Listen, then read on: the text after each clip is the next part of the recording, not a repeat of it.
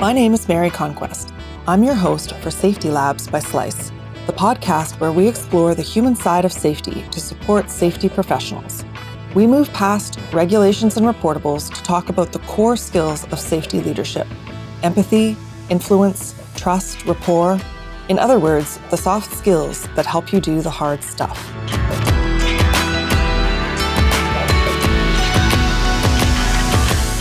Hi there, welcome to Safety Labs by Slice. Safety procedures can seem very straightforward. Many involve a set of steps to be followed sequentially. Most are the result of well recognized standards of practice that have been developed over years of industry experience. So, why do people make mistakes when they follow well thought out procedures? Why do they get confused? As it turns out, the best procedure in the world is useless if no one reads it, or worse, if they do read it and can't understand the author's intentions. Bridget Leathley is here today to discuss the hows and whys of writing effective safety procedures. Bridget is a freelance health and safety advisor, writer, instructional designer, trainer, and auditor. She's both a chartered fellow with the Institution of Occupational Safety and Health and an associate fellow with the British Psychological Society. Her background in human factors is informed by an interest in human psychology and technology. Bridget is passionate about getting organizations to adopt technology to keep people safe and healthy, and to combine new technologies, established techniques, and face to face approaches to minimize workplace risk. Some of her recent projects include on site health and safety support, virtual classroom, on the job, induction, screen based, and virtual reality training. She has a particular interest in streamlining paperwork to achieve better safety outcomes. Bridget joins us from Buckinghamshire in the United Kingdom. Welcome. Thank you very much for that introduction, Mary. When we look at the topic of written communication and safety management, it can sound a little abstract. And I wonder if any of our listeners are expecting a grammar lesson or generalizations like communication is important. But when you and I first spoke, you mentioned why this particular topic is, in fact, incredibly practical and why listeners can expect to go away from this podcast with concrete steps that they can take today. Can you tell us a little bit more about that? Yes, I mean, I think I go to a lot of you know talks and webinars, like a lot of people people who are listening today do. I listen to a lot of podcasts, and there's a lot of really useful advice and information out there about how to make safety and health better within organizations. The problem is, I deal with a lot of health and safety professionals who are sort of head of department level or head of health and safety advisor level. And a lot of the information that's coming over might be about, say, great leadership and about authentic leadership and being a good leader. And the health and safety practitioner might learn something from that about their own leadership style, but they're often not in a position of authority. They're not the person holding the budget strings. They're not able to influence things in that way. Neither are they the, the supervisors at the front line who also need to improve their leadership skills in some cases. So there's a lot of advice that you get that they, they can't take account of. Uh, the other area I've sort of spoken a lot about, and we mentioned technology and my passion for that earlier on. And I've been involved with quite a few uh, webinars and talks where I mean, really encouraging people to look into things like robots and virtual reality and artificial intelligence databases for chemicals and so on and so forth. And again, you can come away from a talk like that going, well, that's great, but who's going to give me the budget? I'm never going to get my IT department to let me implement that. So I thought when we were talking, it would be quite interesting just to come away with something that actually, if you've got an hour tomorrow, maybe Friday afternoon, you've got, got an hour to kill before it's time to knock off and it's all quiet at work could you do something useful in that one hour that will actually make your organization potentially safer and healthier? Uh, so that's really why I thought we'd be quite interesting just to focus in on some of the issues around safety procedures. I think it's interesting as well because I think as, as health and safety professionals, we have an unfortunate reputation sometimes by non health and safety professionals of being the people who create the paperwork, we create the, the tick boxes, we create all of that extra bureaucracy. And we really have to get away from that. We want to be seen as the people who will actually help organizations to streamline the paperwork, to get it down to what's actually needed, to get it into a format that people can actually make use of. So that instead of it adding to the kind of the, the work of safety, it actually makes safety better and makes safety work. So that's why I really wanted to focus in on that topic today. OHS professionals are primarily tasked with developing safety procedures. So a lot of thought and study goes into creating effective procedures. But once the steps of a procedure are developed, why should safety managers focus on the mechanics of writing the procedure down? Realistically, do people even read them? I think there's a couple of things to unpack there. I mean, I mean, first is the the sort of assumption that it's the health and safety professional who would be developing the procedures in the first place and certainly I would, would never advocate that a health and safety professional sits on their own in a room and writes a procedure because they're not the person who's going to be doing the job. They don't understand the job necessarily. They might have learned about it. They might even be someone who did used to do the job. But they're not really the best person to understand on their own how to write that procedure now for how to do the job. So the first thing is always going to be you've got to involve other people in developing that procedure. And that should be obviously the people who are going to do the task, but useful as well to involve the people who are going to maybe supervise the task, and in some cases, the people who are going to be the recipients of that task. So if it was if it was a handling patient handling in a care home, you might want to talk to the people in the care home about how they receive that handling. If it was how to evacuate customers in a restaurant, you might want to talk to the customers about, well, how would you feel if halfway through your very expensive meal that you've just paid for, you were asked to evacuate the, the restaurant? What would you feel about that and how would you respond? So you need to involve a, a larger group of people than just the health and safety professional. I think the other thing I think you were saying was, are they read anyway? Do, do people read the procedures? Mm-hmm. Of course, for most situations, people don't read the procedure when they're about to do the job. Procedures are used in a, in a lot of other ways as well. So procedures are certainly should be used as a training tool. So if you've got your written documented procedure, you should then be using that for training. You should also have your procedures there when you're doing a risk assessment. So it's important to get those procedures right, written in a way that makes sense, that's logical, that's error free. Because if you don't, then your training will be wrong and your risk assessments will be wrong and you know a whole load of other documents that interconnect to it but i think those are the sort of the triumvirate for me this sort of triangle of documentation that you need to have in place and there's certainly sort of examples i've sort of come across where there wasn't a written procedure for something mm. for things that you might expect that you would have procedures for and therefore when they did the risk assessment it was wrong. So one example was I was looking at a risk assessment in one organisation for changing a fuse, and I had three electricians sitting around the table because I, I was quite disappointed. This risk assessment, there was very little detail in it. It was all very couched in, you know, be careful, turn off the electricity, don't stick your fingers in the plug socket. And when I asked them what this was for, one of them said, Oh, I think it's for changing the fuse in the plug that goes into the outlet and someone said, no, no, no, no, we wouldn't, we wouldn't have a, we wouldn't have a risk assessment for that. No, this is for changing the fuse in the um, the distribution board in the, the fuse board. And someone said, no, it's definitely not for that. No, I think it's for the high voltage uh, fuse because there was no link to any procedure. And actually, it turned out they'd never written a procedure for doing any of those tasks. So there wasn't even mm. a hmm. procedure that said only an electrician can do these tasks. And this mm. is how hmm. it should be checked. This is how it should be done. So the lack of a procedure had led to a lack of a risk assessment.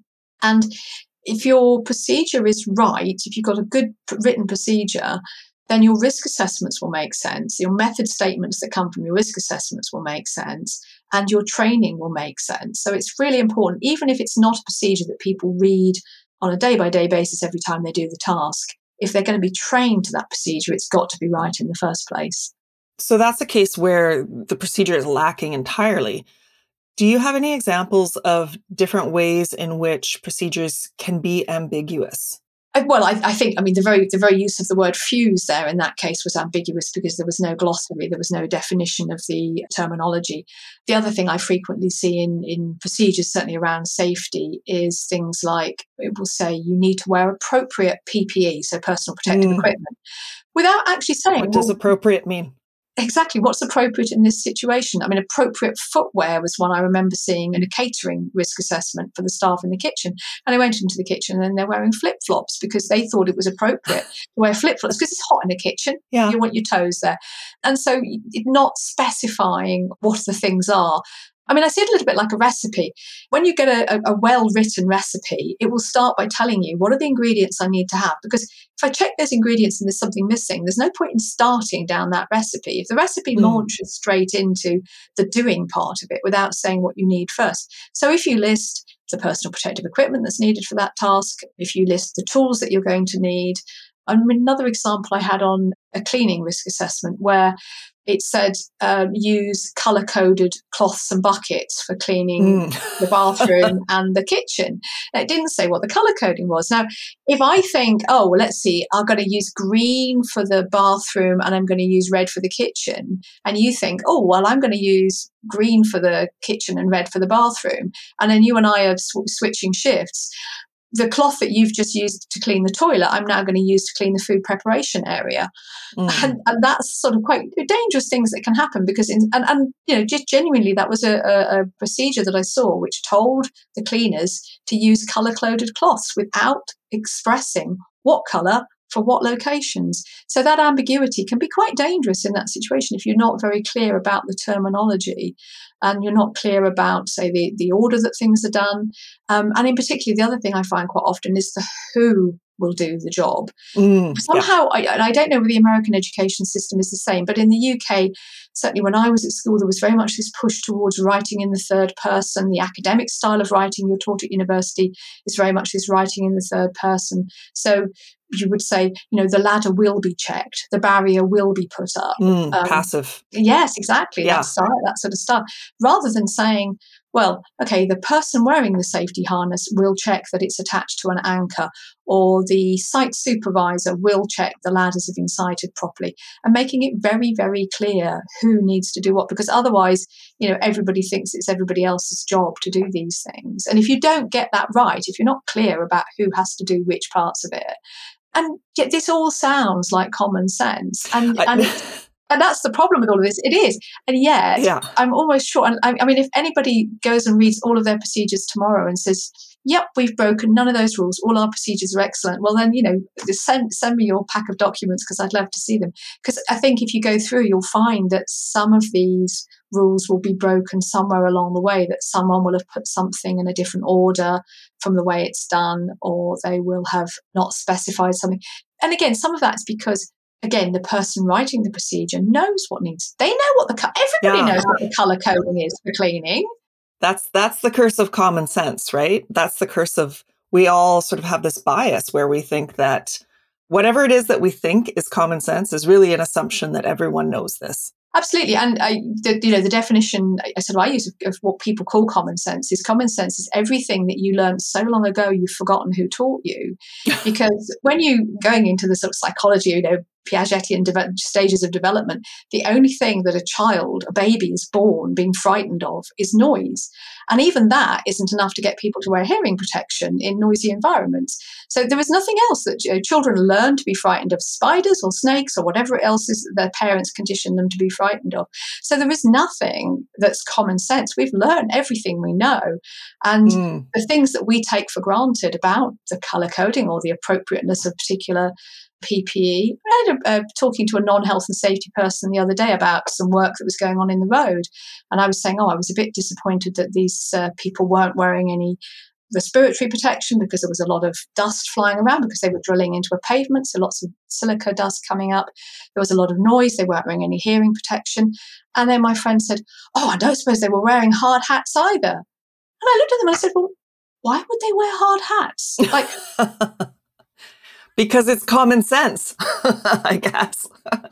but but what do you think is going to? There was nothing to fall yeah. on them. Yeah. And so the appropriateness of of the PP or the common sense of what PP is is that I've learned about respiratory hazards. I know about those. I know, and I know when it's not necessary to have PPE. So if somebody mm. just thinks they need to wear this bundle of PPE for everything, well, that's not practical either, is it? So being really specific and saying, well, no, I don't expect you to wear a hard hat for this job, but if you're working under the scaffolding over there, you do need a hard hat, and being quite specific about that not because we want to add layer upon layer of, of, safety rules, but because actually we want people to know when they don't have to do something and we can take those layers of safety rules off them again. So, mm-hmm. yes, that's quite important to get that in, in place. It sounds to me like a, a, a journalistic uh, who, what, when, where, why might be a good approach at least in in your thinking process. Maybe you don't write all of that. I don't know. Yes and, and actually in, a, in an evaluative process i think if you can evaluate the procedure once it's written using those that's that's good. I think if you try to use that as a structure for the process i think that would be a more difficult one. I mean the, the structure obviously is going to depend on the type of process it is because some processes are very procedural. They're very much you know, like what we said about a recipe, you know, a recipe is do A, do B, do C, and you do them in that order. Whereas if it's a process where, well, if this happens, you need to do that. And if this is happening, you need to do something else. But then you need to go back and check whether the first thing is happening again. Then that's not necessarily as automatic as to do it in that sort of step by step approach. But certainly those the Kipling's five great serving men, you know, is the way we see the, see them over here, which is the what, the where, the why, how and when. If you can ask those questions at the end and say, well, is it clear at any stage who needs to do what? How they will know whether that's been successful or not, whether they need to keep on doing it, whether they need to refer up the line, down the line to get more assistance. Those questions are all answered within that. But at the end of the day, the only way you're going to know whether your procedure is successful is to actually try it out with somebody, whether that's an individual running through a, a, procedural process or whether it's an emergency procedure, actually doing a dummy run through of an emergency procedure and seeing if that works, because that's how you find out. And going back to this relationship between the training documents, the risk assessments, and the, the procedure. So I had a, a client recently, and they'd been previously they'd been paying an external trainer to come in every year and to do fire safety awareness with all of their um, fire wardens. And it was a generic off the shelf course, like here's the fire triangle, this is how it works. And they were talking about rebooking it again. And I said, well, you do know there is no, certainly in the UK, there was no legal requirement to have an external trainer come in and, and teach your staff fire safety. You can do this yourself. Like, oh, can, can, we? That's good. And uh, I said, yeah. And I said, what would be really good is I said, instead of doing this kind of generic PowerPoint in a classroom course, I said, why don't you use your procedure as the basis of your training and actually stand in the workplace with the procedure, start with a small group of the of the fire wardens and actually say to them, okay, what would you do now if there was an alarm? Do you remember what you're supposed to do? And then they all, they all stood there and went, no, we've forgotten. Right, what does the procedure say? Okay, oh, the procedure says we do this. Right, well, let's go to that location and, and then follow the next instruction. And they literally kind of walked around the building using this and sending people off where they were supposed to go. What they identified as a result of that was several places in the procedure that it just didn't work that you you couldn't see what you were supposed to see in the procedure or you couldn't hear something or actually somebody would finish their check of an area twice as quickly as somebody else. So actually they could divide the areas up in a different way. And as a result of that, they changed the procedures to actually match what had happened in the exercise. The wardens felt much, much more confident that they were able to do their job because they'd actually walked it through and now really understood what it was they were supposed to do rather than having been given a procedure before and kind of read it and go, yeah, that's fine, I'll sign here they really understood what they needed to do. And they saved themselves some money because they'd done it, the training internally rather than getting an external trainer in. And more effectively, it sounds like, rather than having these, here are some abstract concepts about fire and fire safety. Here is your daily job. You put them together. and, and, particularly, you know, if I learned about the fire triangle last year and I learned about the fire triangle the year before and I learned about the fire, I probably mm. know the fire triangle by now. So let's focus on actually what do I have to do in my job when the alarm goes. And I mean, what I've suggested is like, okay, next year, I want you. To, you know, it would be really nice if you focused on fire prevention and you know maybe yes, yes, it's really ideal. Absolutely, yeah, yeah but again, you can bring that back to well, what what do we have a local um, housekeeping check procedure, and who does that, and who follows that through, and what do we do if there's a door blocked or they've got one of their one of the neighbours on the site just changed tenants, and when we walked around, we found one of the fire exits actually was blocked. So what do you mm-hmm. do in that situation if that happened in an emergency? How would you deal with that? So again, by walking those procedures through. Um, I mean, the other sort of situation I've come across with with the, the huge advantages of walking things through is obviously, if you want to simplify and streamline a process for an individual, then rather than having one process that covers the jobs of three sets of people, you can separate it out and you can say, so the example I'm thinking of was a, a train operating company. So they had, well, these are the procedures for the train drivers. These are the procedures that the staff on the train will follow, and these are the procedures that the people in the control room will follow. So you've got three sets of procedures, but all for the same emergency, which is train stops in a tunnel. And when you looked at the individual sets of procedures, they, we'd written out a set of rules for them about the order that things were done and the language that was used and the simplicity of the language. There were English speakers and French speakers. So you can probably start to pin down if you know anything about the geography of Europe which tunnel this might have been. Mm, um, yes. So we had to be quite careful about the language as well. But actually, what we found, and this luckily this was all this we found we resolved all of this before the tunnel even opened to operate we did a, a, desktop exercise before we, we were going to do a, a, real live exercise with real people in the tunnel. But before that, we did a desktop exercise. So we had, instead of people being in three different locations where they couldn't see each other, we had three tables in a room. They all had their own procedures in front of it. And we stepped through and we said, okay, so what happens at the point where the train stops and the train driver goes, Oh, well, I do this. And then the people on the train would say, Oh, I do this. And the controllers would say, Oh, and I do this. And we talked through this step by step as if it was an emergency happening. And of course, then we discovered that, like, we got to a point, a bit like in a script in a play, where someone said, like, it's your line next. No, no, it's not my line. I haven't got any mm. lines. And, and, it, and it, the scripts didn't line up. And, and it was a great mm. way of just going, oh, okay. It was also the other real, really good advantage of that was it meant that drivers knew what was going on in the train better. Yeah. And the, the controllers knew what was going on in the train, and vice versa. Everybody knew what was going on in, in the control room. So that stepping everything through is a really practical way of testing out that whether the three procedures in that case lined up and made sense. I mean, I mean, another sort of simple way you can try and because obviously the, the danger of writing three sets of procedure is that they over time they will get out of step because someone says mm, oh yeah. improve this and they improve one procedure without thinking about the consequences on the other procedure. Something like a flow chart where you can sort of see what the knock-on effects are. So if you change this procedure you need to review the other two and make sure that you change that. And again if that's linked to a training document or a risk assessment you need to go and have a look at those documents as well and make sure that oh, actually, we've changed the procedure. Does that have an impact on the risk assessment? Oh, actually, yeah, that's introduced a new hazard I hadn't thought about. Or, oh, actually, that's great. That's resolved this hazard that we've not been able to control properly. But that cross-checking needs to needs to go on with those with that documentation. So we've mentioned a couple sort of faulty assumptions. One is is the common sense everyone knows this. Another one that mm-hmm. you've just mentioned is assuming that this piece doesn't affect multiple other pieces that there's no connection there. Can you think of any other faulty assumptions that are typically responsible for unclear procedures? And one thing that comes to mind is, and you just mentioned languages, but differences in, in literacy, for example. Yeah, I've actually kind of got my own little glossary that I've written. So I would never use the word undertake in a procedure if the word do would use. Mm. I never, you you will never find the word utilize on anything I write, mm. whether with an S or a Z. I will always use the word use. Use. And my, my simple rule of thumb is if I substitute utilize for use, does it still make sense? Yes, it does. Well, then that's the word I'll use. And the same you know, with, with any of that language. Just don't try and make yourself look clever by using long words. I, I don't know. I, I, mean, I blame I blame my lovely English teacher because he told us it was clever to use long words. I suspect it's lovely English teachers like that who who encouraged us to use this broad and wonderful vocabulary which is great in a certain context, but it's not great when you're trying to write a procedure that people can read quickly and not make mistakes on. So yeah, very you know, simple language.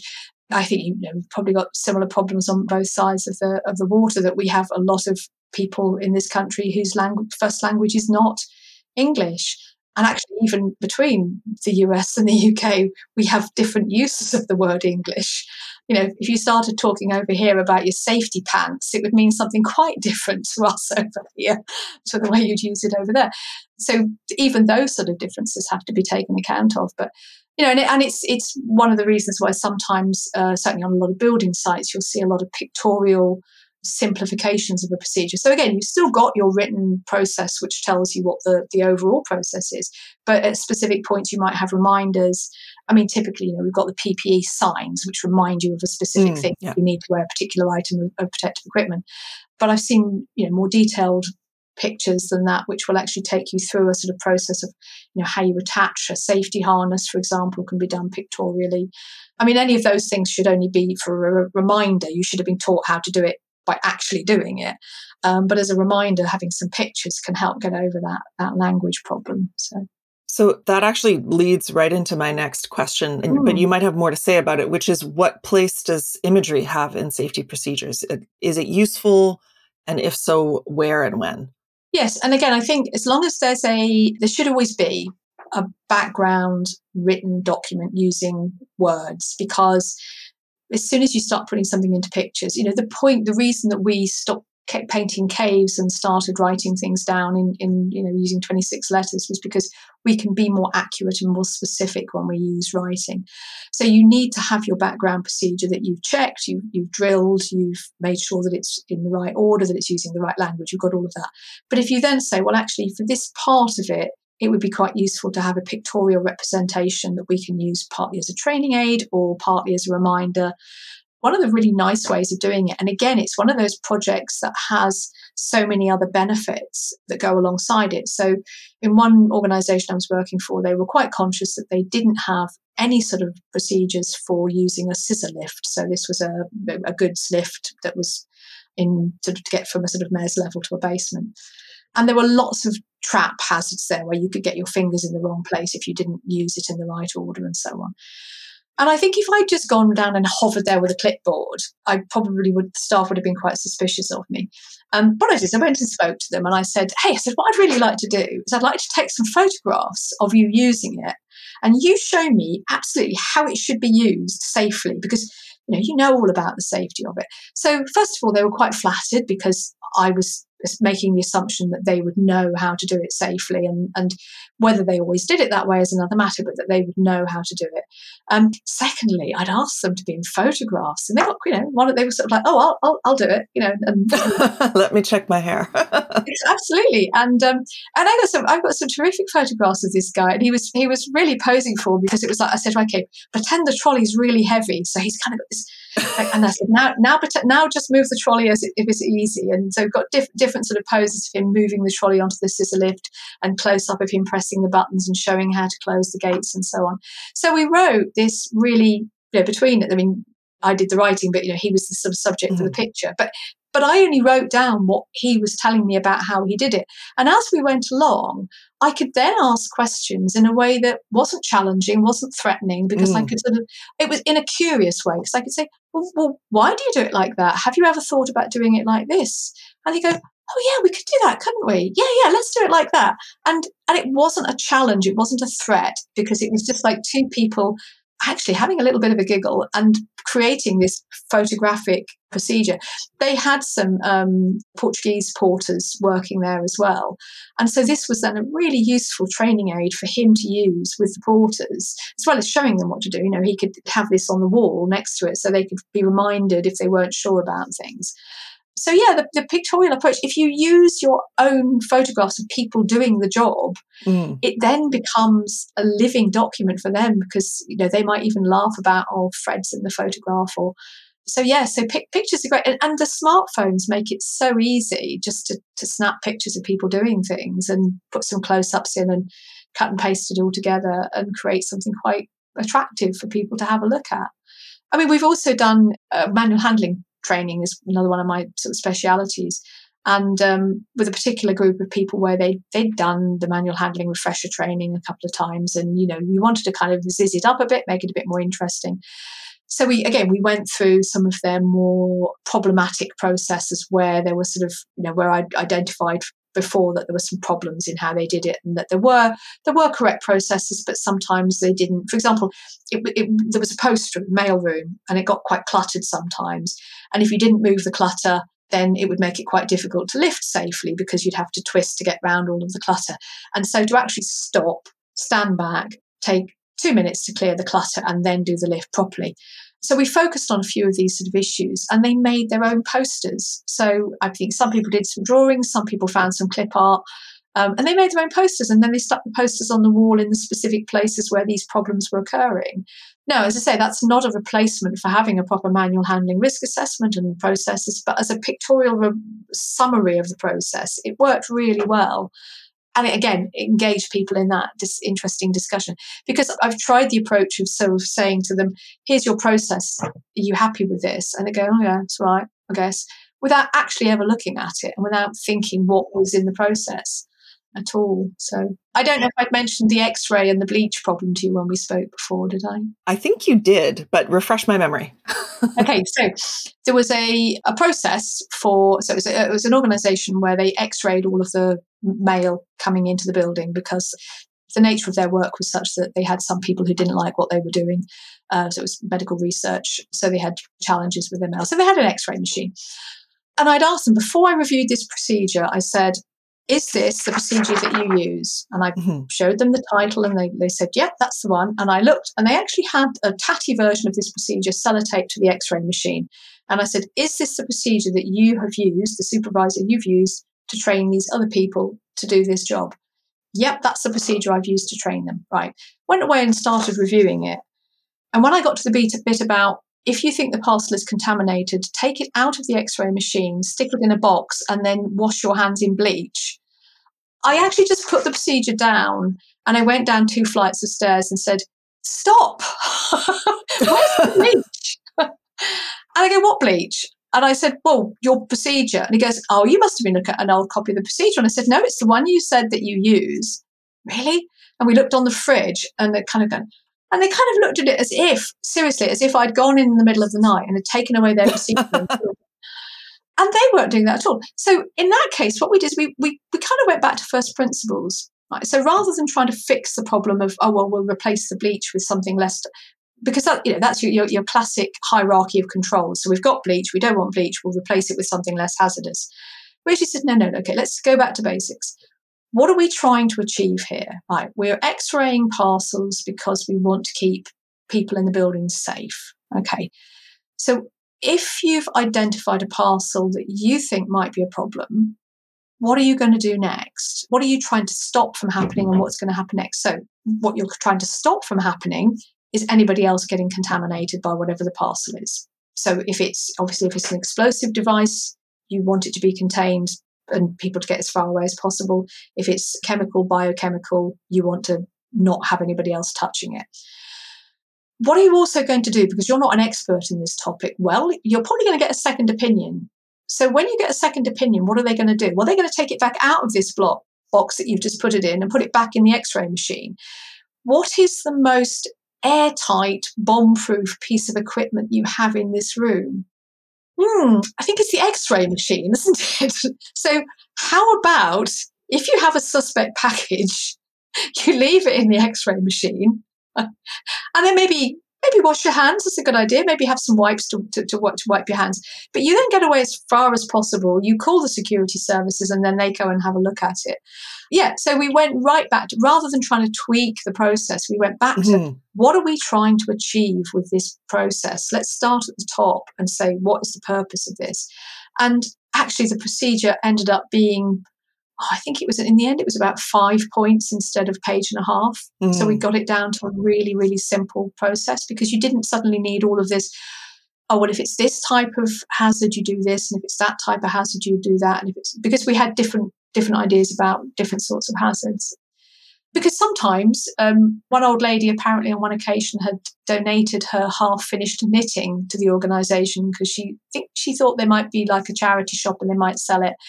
But you can imagine knitting needles and, and a ball of mm. wool under an X-ray machine doesn't look like a ball of wool and, and knitting needles. So yeah, it, it can be quite harmless, but you need a second opinion to discover that. So, so yeah, if your procedure is that bad, you just need to go back to basics and go, what were we trying to achieve here in the first place?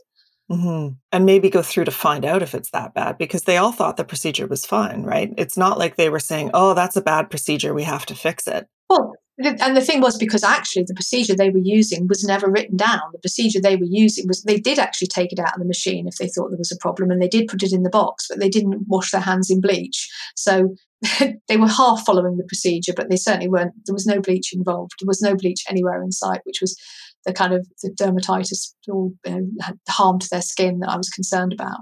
Mm. But yeah, yeah. So they were half following, but they hadn't. Again, this had been just handed on from hand to hand to hand over time. Nobody had actually been using the documentation to do the training. And that was the problem.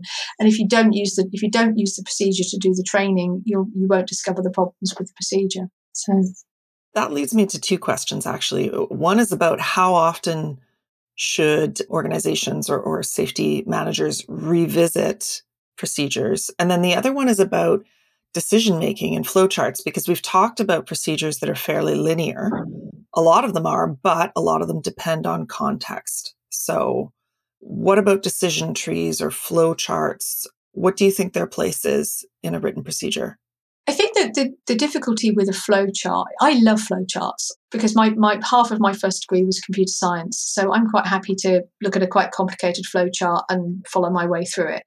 But I know for some people it's like a, a blindness. It's like seeing a formula and they, they really don't get it. So for some people, if the flow chart has got more than a couple of branches on it, it's probably not going to work for them you know, we, we talked about technology earlier on. I mean, actually, one of the a better way of doing that sort of branching thing is if you can actually build that into a little app on your on your phone or your or tablet mm. device where you can answer a series of questions and then the tree is hidden behind you. So you might still need to create that right. flowchart as a management document, but what the user sees is you know is the light red or green and or something else and they can go oh okay the light's red you know what's the reading enter the number for the reading and you can enter and you can then go through it and it can all of the logic can be behind and all they need to do is make one decision at a time depending on what the feedback is that they're getting from the equipment so i think that's going to be for a lot of people a more successful approach I mean, I, I have built things like that with Excel. It's a very time consuming way of doing it for an organization that says they can't afford to buy a proper app, but they can afford to pay me a ludicrous amount of money to muck about with Excel. so, so yeah, but you know, the, this this day and age, I think you know, actually looking for some sort of an app that helps you to make those decisions because yes, anything more complicated. Yeah, I mean, maybe if there's if you're again if you're talking about something like an evacuation procedure, it could be you know, if I hear a continuous bell, then I'm going to evacuate. If I hear an intermittent bell, I'm going to wait until I hear a continuous bell people can cope with that on a flow chart because there's mm-hmm. basically two branches. But yeah, anything more complicated than that, a lot of people will get a bit of a blindness over it and just not follow it through. But it's again, a flow chart is a really useful way of checking the logic of your documentation. And sometimes I will quite often when I'm I was writing a training procedure for an organisation the other day, so they were, they were looking at you know what's our health and safety training procedure, and I started trying to kind of flow chart that and I realized that there were sort of pro- parts of the process in terms of booking things, and it kind of worked for one type of training, but it's like, well, actually, where does it go from this box? This box here, it seems to go nowhere for this type of training. And it's like, oh yeah, we hadn't realized there was a gap in the system. So the flowchart can be useful as a management exercise to see where the gaps are, but it probably won't end up in the final procedure for users because it's just too complicated for them in some cases to follow. It depends on your users. I mean, back in the day, I used to do some work for the nuclear industry. And if I was talking about a flow chart for engineers working in a nuclear control room, I would have no problem with their ability to understand and to follow something far more complicated than I would be able to. Mm-hmm. I mean, the other question you asked, though, I think was how often. And I think that is a little bit like the piece of string question, isn't it? That it depends on the criticality of the procedure. So, obviously, the higher the impact of it going wrong, the more of a problem it is. It depends on the turnover of your staff. It depends on what other changes have happened in the in the organisation. I mean, by kind of traditionally over here, most organisations will do a fire drill once or twice a year, depending on the type of organisation. A lot of schools, because they have three terms, will do a fire drill once a term. That sort of fits in quite well. And effectively, every time you do a fire drill, you should be not just going, oh, that took 20 seconds longer than last time. You should actually be saying, okay, does that tell us anything new about our procedure? We, we built that extension. Does the process for evacuation and for sweeping still make sense? Now we've got that new building. There might be other procedures that you you look after you look at them after five years and they're still the same and nothing's changed. I think that just coming back to what we were talking about right at the beginning is what I would urge everybody to do if you're if you're a health and safety professional and you have some influence and control over procedures, I would make sure that you know, since you've been in that role, you have at some stage looked at every procedure that's within your remit and that you've gone through and prioritized crumbs, this one's bad and it could be really bad if people don't understand it. Or this one's bad, but it's not used very often. I'll put that on my moderate priority. Oh, actually, these ones are quite good. And you know, you know how to assess risk. You know how to assess to, to prioritize which procedures need to be reviewed in more detail and updated. I would urge you just to make sure that you have your head around all of the procedures that you've got control over and that you know what process they've been through and that they follow those basic rules. Like you said earlier on, you know, if I look at this procedure, do I know who is supposed to do this job? With what equipment are they supposed to do it? At what time are they supposed to do it? When are they supposed to do it? And, and who else has been involved? And I think it's, it's the disappointing thing I find about when organizations document a process is I think there's one organization, I'm, uh, one of my clients that does do this, but most of them don't. they actually include a little box at the end and it lists anybody who was consulted about that procedure. So it will say, you know, the following people were consulted and their roles. So you know that it involved people at maybe different levels in the organization and from different functions across the organization. So when you're looking at that procedure, you could go, oh, okay, that's reassuring. Or, oh, hang on, they didn't ask that group again, that gives you some indication as to, well, maybe it does need a review. And, and maybe it's not a big deal. Maybe it's just I'll get that group to have a look at it make sure they're happy too. Mm-hmm. But you've got a better feeling then as to whether the process is working. You've already talked a little bit about apps in terms of decision trees. Are there specific kinds of procedures that lend themselves to particular media, do you think? And uh, I would include like videos, audio instructions, documents. I think videos are usually more of a I mean, yes, you, you know, a training aid for a process. Mm. I mean, it's it's an interesting one with software that, and again, there's a bit of a generational difference on this one, isn't there? If I'm trying to do something in Excel that I haven't done for a long time and I've forgotten how to do it, I just want to find a website that goes right. Do these steps. I want it a list of things to do. I know my 20 something year olds will go and find a YouTube video, which then shows them all the screens and how to, what to press. And I just get very irritated with those because I'm just take me to the bit I want to know. And so there's, there is a, um, to some extent, it's to do with, with the way we were educated. So there is a sort of generational difference there, but I think it's probably a, also a personality difference, familiarity difference. So some of those differences about which media are actually more down to the individual than they are necessarily down to the task. But I think certainly you can easily see that there are some tasks that are going to be easier to have learned in the first place if you've seen somebody doing it. And if there isn't an opportunity to see somebody doing it, watching a video of somebody doing it is quite useful. So, I mean, we talked about changing a fuse in a plug. That's one that maybe actually watching a video of somebody doing it so you can actually see because when you when you read the instructions on the plug and it sort of says strip the, the cable, you think, but every time I strip the cable, it cuts through the whole thing rather than just cutting the insulation. How do I how do I do that? And so actually to see somebody doing that maybe makes that easier. I don't imagine you're actually going to have that there at the point that you're changing a fuse in the plug. It's more of a you might have it as a reminder if you haven't done it for a while. So that sort of thing. I mean, the audio is, is, is an interesting one. So there's been a lot of work done with the heads up displays. So the, the sort of selling point for the heads up displays, and they only again tend to be used in quite sort of you know, high budget industry, so um, sort of wind turbines and engineering and power stations and so on. Um, some examples of usage.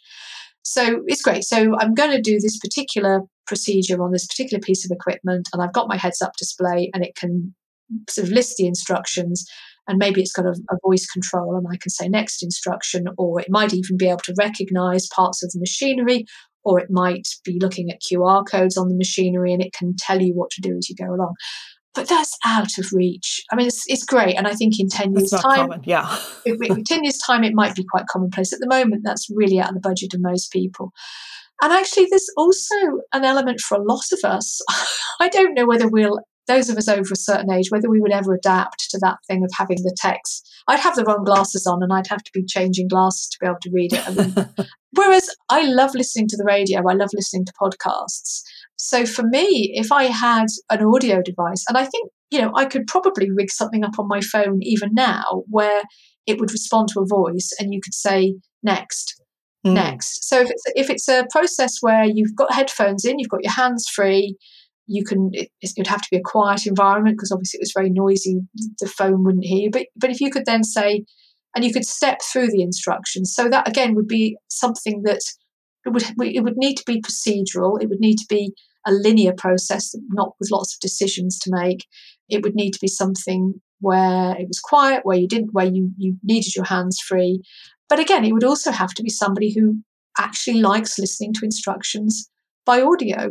Again, I mean, I, have noticed this difference with my husband that he finds it very difficult when we're listening to something on the radio to take in the information. So it's you know, you talked earlier on about the difficulty with language and understanding. As soon as we get into all these other media, like the, the heads up display, the audio, we're dividing people up into even more fine grain of, of, of information. I mean, the, the, virtual reality, I've tried out quite a lot of the virtual reality sort of health and safety training type of applications. And I love it. And I kind of built my tolerance up now that I can spend three hours in a VR headset and not feel ill. But again, I've seen colleagues who have felt ill after three minutes in a VR headset. It's not for everybody. So we, we're going to have to be very careful with any of the new technology not to leave people behind. Mm-hmm. We've got to keep in mind when we started building buildings with steps, we started leaving out people in wheelchairs. We need to make sure we don't do the same thing with these processes that we start leaving people behind who are not yet ready for that technology. But I certainly think there's lots of applications for that. And I think, especially the new generation coming through, they like learning. Again, my younger son learned to play guitar by watching YouTube. I bought him a guitar book I might as well resell it because it's pristine condition. It never got used. He doesn't learn through books, he learns by videos. So, yeah, it's a difference in the way they've learned. So, it's a, a two part question. How can you tell, and you did actually touch on this, but how can you tell if you've succeeded in creating a well communicated, I won't say written, communicated procedure?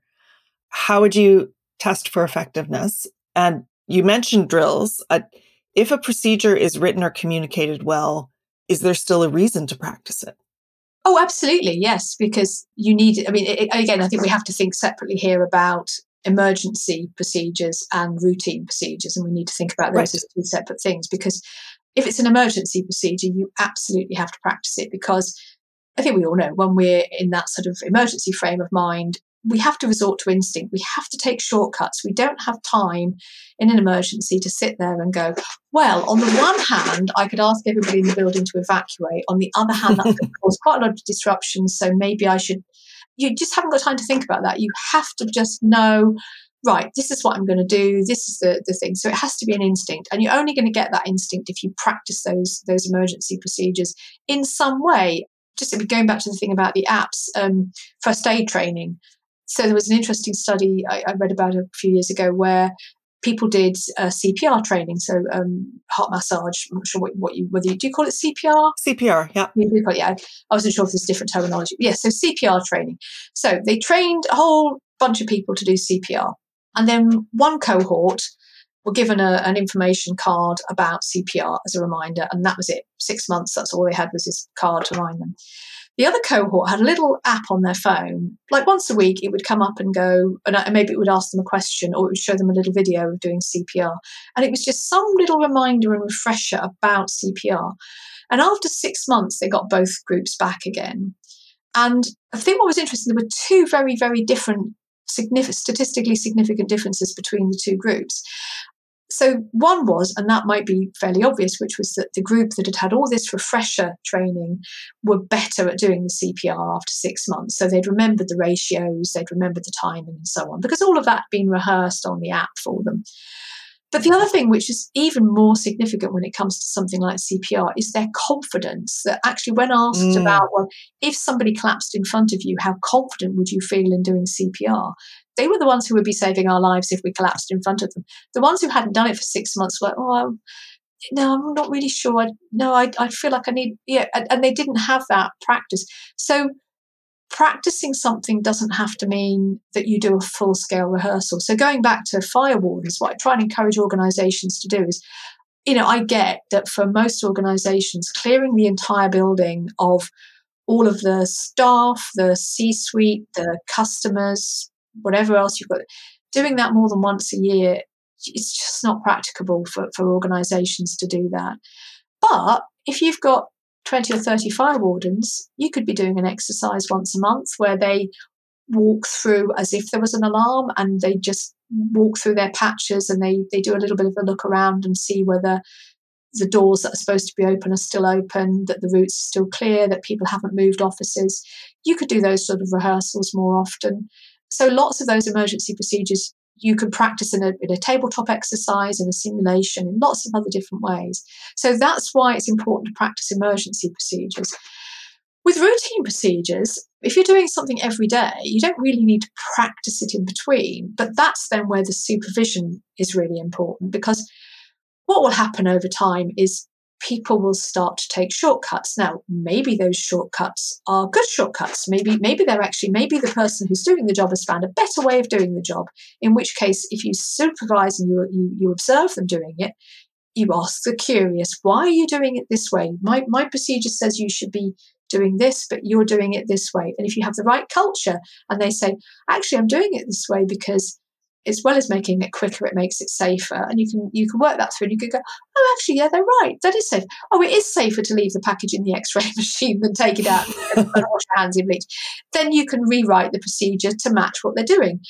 Actually, if what they're doing is more dangerous, you can go, well, that's not the way we do it around here. Shall we just go through the training, the, the procedure again? Let's have a little bit of a coaching session around the procedure was there something you didn't understand about the procedure? And then they kind of go, oh, well, I thought that word there meant I had to do it like this. Ah, oh, okay, well, let me, I need to change the procedure to make the language clearer. Or, well, Joe said do it like this. Ah, oh, okay, well, I need to go and have a word with Joe.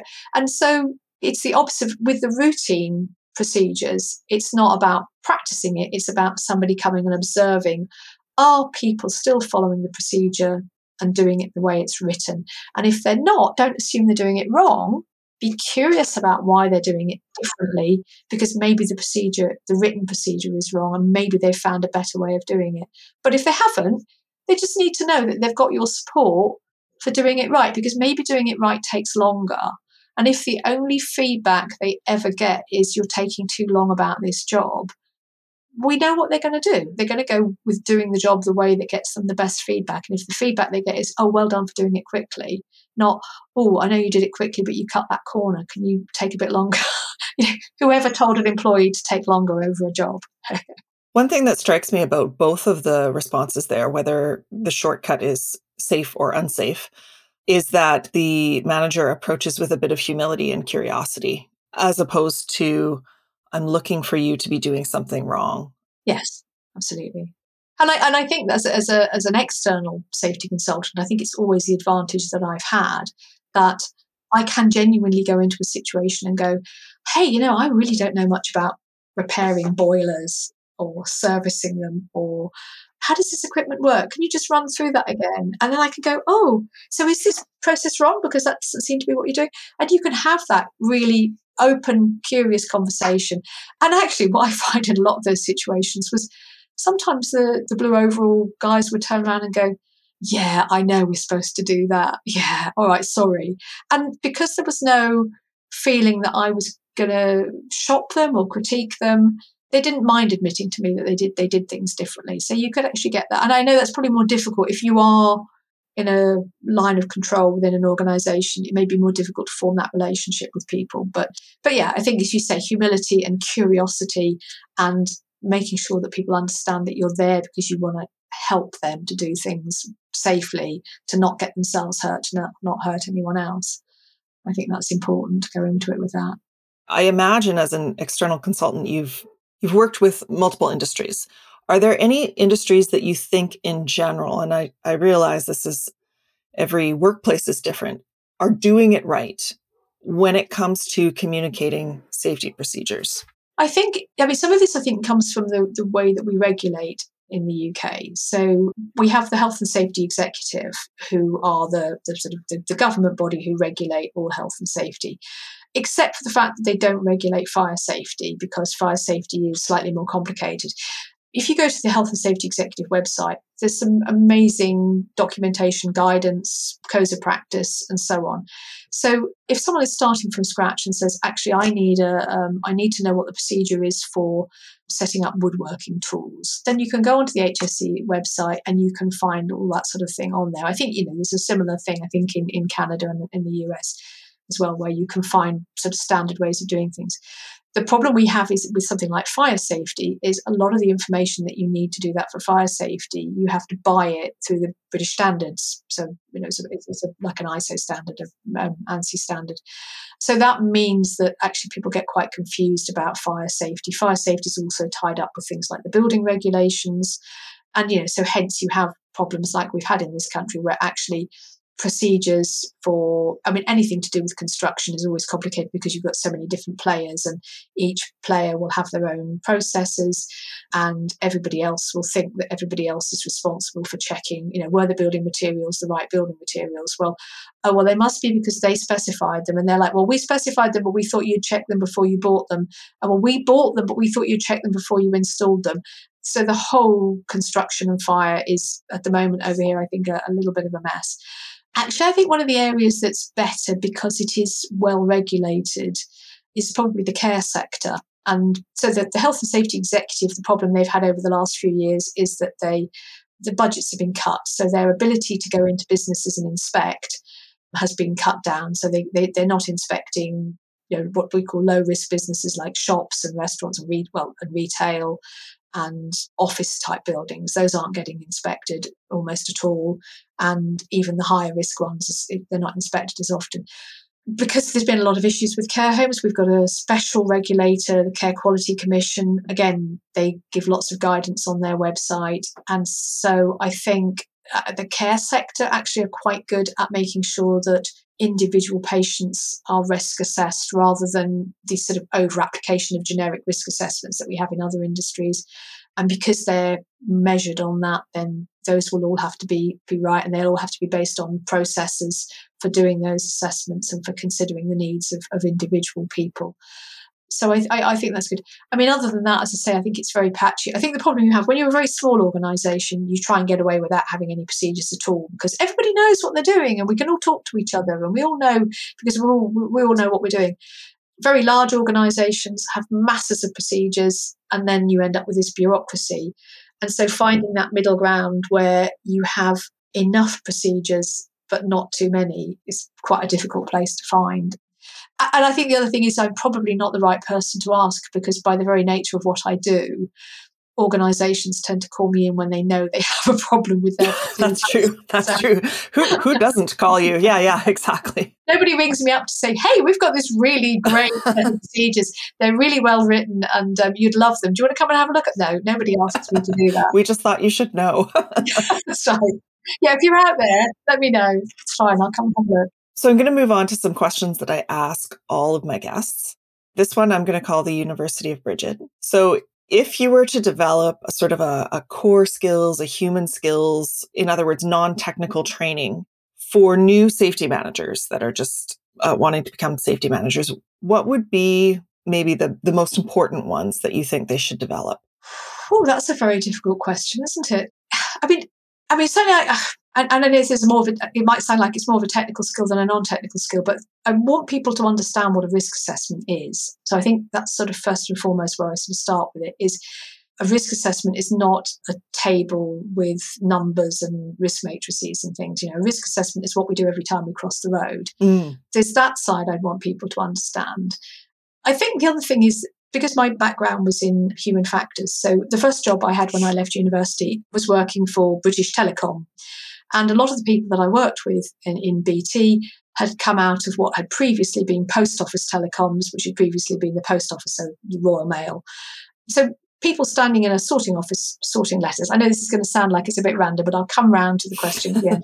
so sorting letters in the sorting office. And when obviously people would sometimes make mistakes with putting letters in the wrong sacks and then letters ended up in the wrong place or they got delayed. And when they looked at this problem, they never sort of looked at it and said, oh, we have a problem with our sorting culture. We need a, um, a behavioral sorting program. And yet, for safety, we go, ah, oh, we have a safety culture problem. We need a behavioral safety program. And that's always struck me as a little bit strange as a way of tackling the problem. Mm-hmm. Whereas actually, what you need to do is you need to go, well, okay, what's the environment within, within which they're sorting? Are the mail sacks organised logically? So again, if people are doing the wrong thing in the workplace, we need to be going, well, why are they doing the wrong thing? And maybe it's because the written procedures need to be improved, all the things we've talked about today. So maybe you need to do that. But maybe the procedure that you're trying to write down is wrong in the first place, like with the, the bleach and the taking it out of the box. Maybe we need to go back. And so you need to look at those organizational and environmental issues that people are working within, whether that's the physical environment or whether that's the relationships with other people, with their manager. I mean, I did some research a few years ago on manual handling, and it was really interesting that although I deliver manual handling training, that's sort of one of my sort of specialist areas of training. And yet, all the research shows that manual handling training does not reduce the incidence of musculoskeletal disorders in people who have been trained, which is quite an indictment on, on you as a trainer. actually, what people need to do is to learn how to do manual handling risk assessments because you actually need to mm. risk assess the handling jobs in the first place. I was doing some training with a with a bunch of uh, of guys um, who, if they took a day off because their back was hurting, they only got statutory sick pay. They didn't get full pay. So why would they take time off if their back was hurting? So of course, mm. back pain leads to back pain. There was a job that a lifting job that needed two people but if two people did it, they had to turn the machine off, and the machine was off, the clock stopped, and that time got added onto their rota at the end of the day. So they kept one person running the machine so that their eight hours was clocking up. So only one person did the manual handling task. I could have trained them forever, but unless you actually changed the way they were paid. So, yes, I think that whole systems thinking design systems thinking would probably be the topic that I'd want to come back to is you know stop targeting people's behavior and blaming the, the worker for what they're doing or not doing. Let's look at the environment they're in. And even when it's something where you go, well, we told them what to do and they're still doing the wrong thing, just look at what your other reward structures are in the organization, whether that's formal or informal rewards. There was an example that a colleague gave me. So we have various supermarkets do deliveries. So a big van comes out and they they deliver your shopping to you to save you having to go to the superstore to buy your shopping. And this company's motto was something along the lines of, you know, nothing we do is worth getting hurt for. Because, you know, whether I get my three types of hummus in my shopping tomorrow or not is neither here nor there. I've probably got baked beans in the cupboard, so I'm not going to starve. And then one winter, one of the drivers had been out and couldn't get the vehicle up to this house. So he got out of the vehicle and loaded up as many bags as he could on his shoulders. And he trudged up this path for 20 minutes and delivered the shopping. And then he trudged back down the path for 20 minutes. Then he took another load of shopping, trudged back down the path, trudged back down again. Big feature in the staff magazine about what a hero he was for getting the shopping mm. to this customer.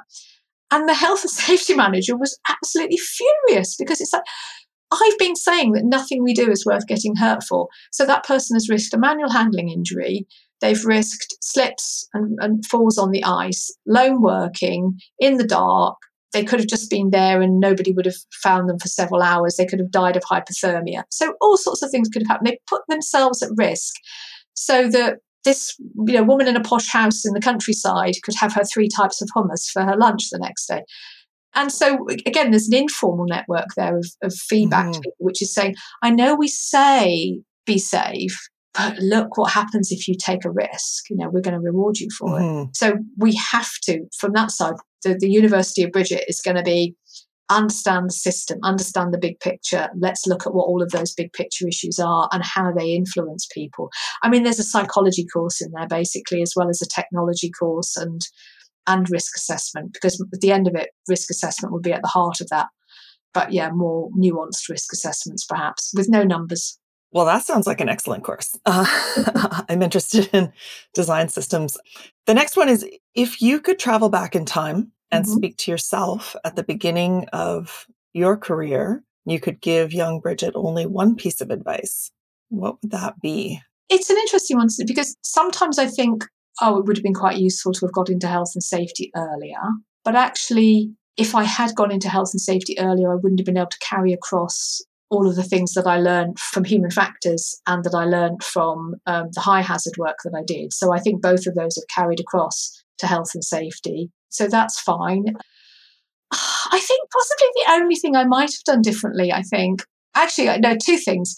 When I was 14, I had this notion that I could only do practical subject, uh, do intellectual subjects at school. So I did geography O level and I wish I'd done needlework instead, but we weren't encouraged to do the practical subjects. So I kind of wish I'd done needlework instead of geography because geography has made no difference to my career. that's the first very simple piece, but that's nothing to do with my career. That's just to do with life. I guess the other thing is sort of the way my career went. So I so I worked for telecoms for about six or seven years. Then I moved into high hazard health and safety. So this was um, aviation, nuclear, offshore, transport, railways, and so on. Then I took a little bit of a sort of not quite a career break because I was still doing other things. So I was teaching yoga, I was writing about health and safety, I was developing a few other lines of thinking. And during that time, I realized that what would be quite useful was a teaching qualification.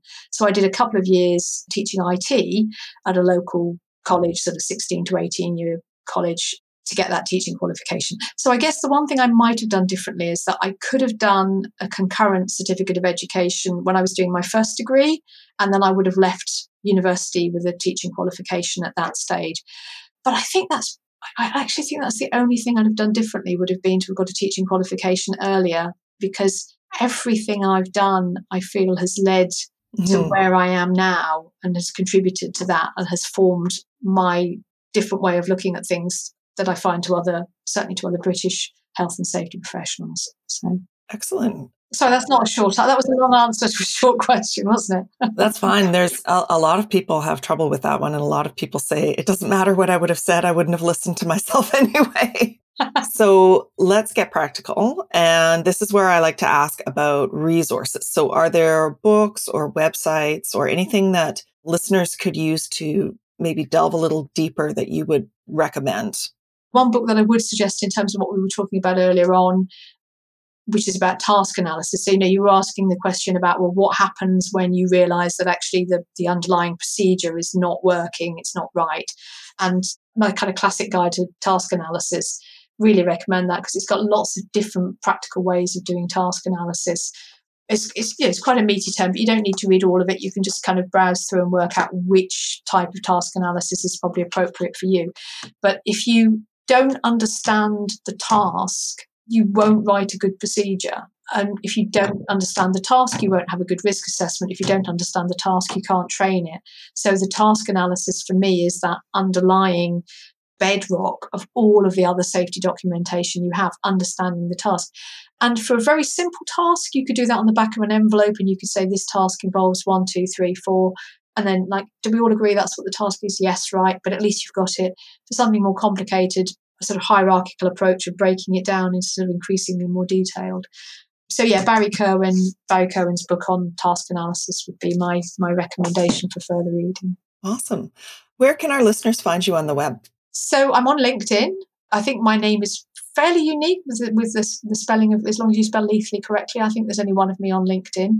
If you do ask for a connect, please do put a note with it because I genuinely just automatically refuse any connection requests that don't have a note with it because if I connect with somebody on LinkedIn, I want to I want to know I'm going to have a conversation with you. So demonstrate to me we're going to have an interesting conversation by sending me a note and saying what you're interested in, and then I'm quite happy to connect. I've also got my own website. It's not very well developed. I don't really sell much through that, but there's quite a few of my articles on there. So if you're interested in this area of different ways of using technology in health and safety, there's articles on there about AR, VR, Internet of Things. There's also some articles, there was a whole series of articles kind of looking at very fundamental concepts in health and safety, like, you know, what is a hazard? Because sometimes, you know, the way we use hazard mm. varies. So going really down into detail about what these terms are. They're a little bit UK biased, obviously, in terms of the, the references to legislation in there. There's also some articles about what we can learn. There's links to other articles about what we can learn from other professions. So I did a whole series of articles on learning from sort of obvious professions like learning from different branches of psychology or learning from quality managers and so on. Also, one of the most interesting article, what I enjoyed the most in that was what safety professionals can learn from magicians. So mm, that's that linked on my website as well. So the website is thesaferchoice.co.uk. So that's my company name, The Safer Choice. This is where we say put it in the notes. It'll be in the notes below, isn't that what they say on videos? Yes, yes, that's what they say on the YouTube. They also say ring that bell and smash that button or subscribe button or whatever. Anyway, so thank you for joining me, Bridget, and thank you, thanks to our listeners for tuning in. Thank you. I'd also like to thank the Safety Labs team, whose clear procedures keep this project moving along and bringing great content to safety professionals around the world.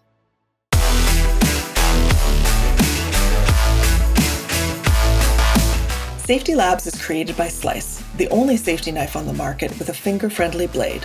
Find us at sliceproducts.com. Until next time, stay safe.